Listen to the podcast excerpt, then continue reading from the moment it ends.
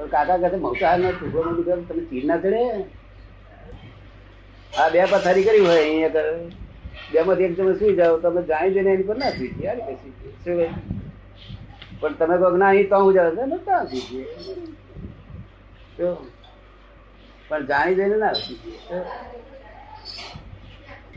મમસાની પથારી પર એક સાધુ મહારાજ તમે અરે, એ વાત શું કરે? મને તો કઉ ના ઢોકળો જોયો તો મને કંટાળો ખાવા નહીં પાવતો તાર મોક્ષ ત્યારે જ જેને આપણા મોટા ચહેરા પર બધી ચીડ ચડે છે, તે રાખીશ ક્યારે છૂટશે દ્વારા તમે ચાલે બધું આવું બોલવું આ લોકો, આ બધા બધું શું બોસી પથારી નહીં ગયા ભાઈ? ક્યાં હોઈ ગયેલા? ક્યારે મોસમી પથારી હોઈ ગયેલા એવું છે? એ છોકરા આમ ઊંઘી ગયા આ મૌસની પોટલી ક્યાં ડબાઈ પાછી? શું? આ આ રેશમી ચાદર બાંધેલું મૌસ છે. અને પેલું ચાદર કુવાનું ખુલ્લું મૌસ છે. તેર છે એમાં?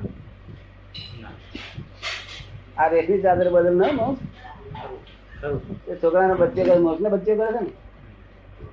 કોને બચ્ચે કરે? કઈ જાતના? ઉઘાડીમાં કે માર ખાય છે? જો માર ખાય, જો માર ખાય, જો બહુ માર ખાય નહીં? ભાન નથી તે ને? આ મૌસ છે નામે છે, એવું ભાન નથી છોકરા છોકરાને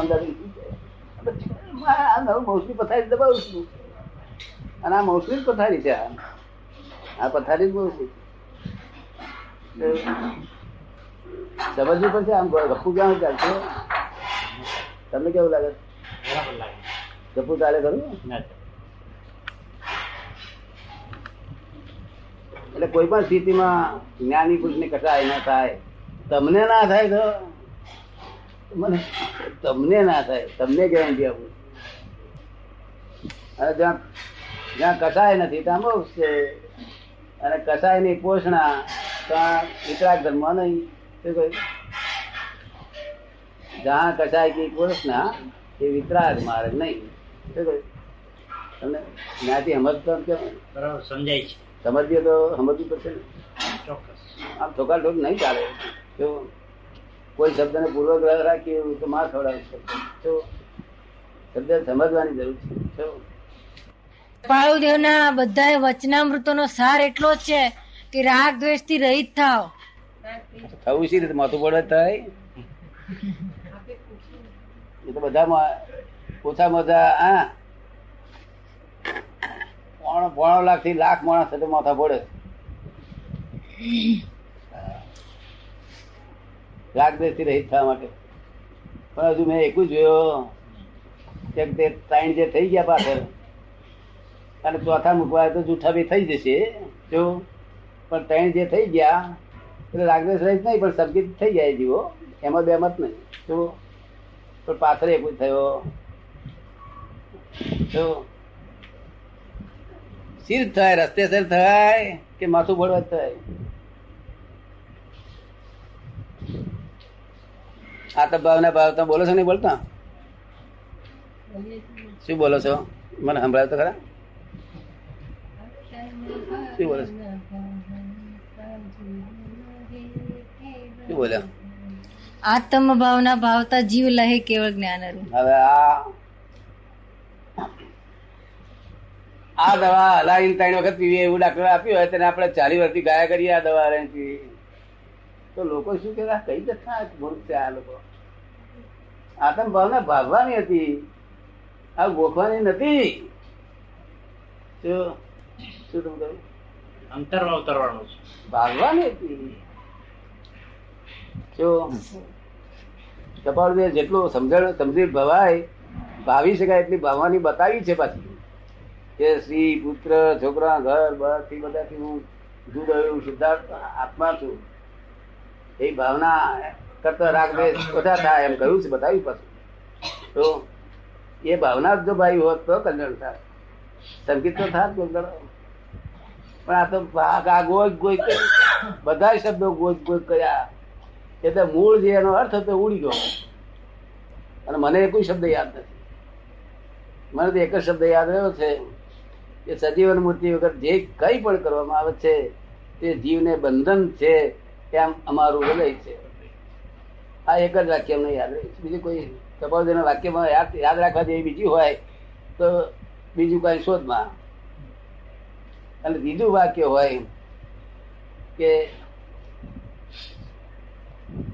રોકે જીવ સ્વતંત્ર આ ત્રણ જ વાક્ય યાદ રાખવા જેવા છે સારને સમજવાનો છે. તો કપાળ તો બહુ ગયું.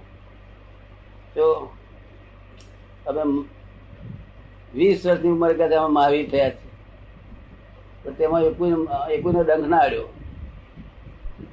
ડંખ લાગ્યો નહીં. ભૂલ જ છે ને? મને થતો હતો કે આ રૂબરૂ ક્યાં ના મળ્યા? પુસ્તક તો ગમ્યું આ પણ રૂબરૂ મળ્યા હોત તો ગુરુ તરીકે સાબત રૂબરૂ ના મળ્યા, ના ગુરુ થયા, ના કશું રૂબરૂ મળે તેને ગુરુ કહેવાય. રૂબરૂ ના મળે તેને ગુરુ કહેવાય. નહીં તો પછી તો કૃપાદેવ કહ્યું છે, પછી માથા ફોડશો નહીં.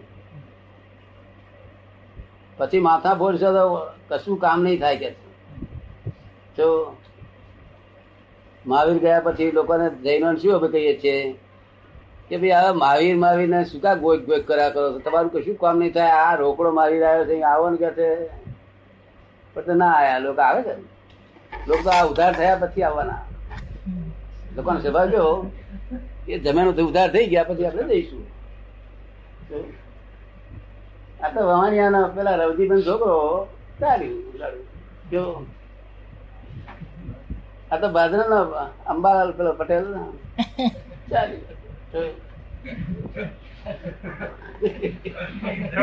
શું કોણ હોય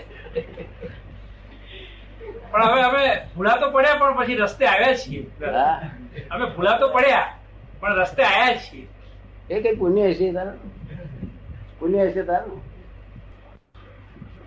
અમે તો તારા હારું ફરીએ છીએ મારું કામ તો થઈ ગયું. છે ચૌદ લોકનો નાથ પ્રગટ થયેલો છે. ચૌદ લોક નો નાથ પ્રગટ થયેલો છે. બધા શાસ્ત્રો ફેરવાયેલા છે. શું કહ્યું? શાસ્ત્ર પરમાર્થ જ મારે ગયો. કોઈ શાસ્ત્રમાં પરમાર્થ જ રહ્યો કહ્યું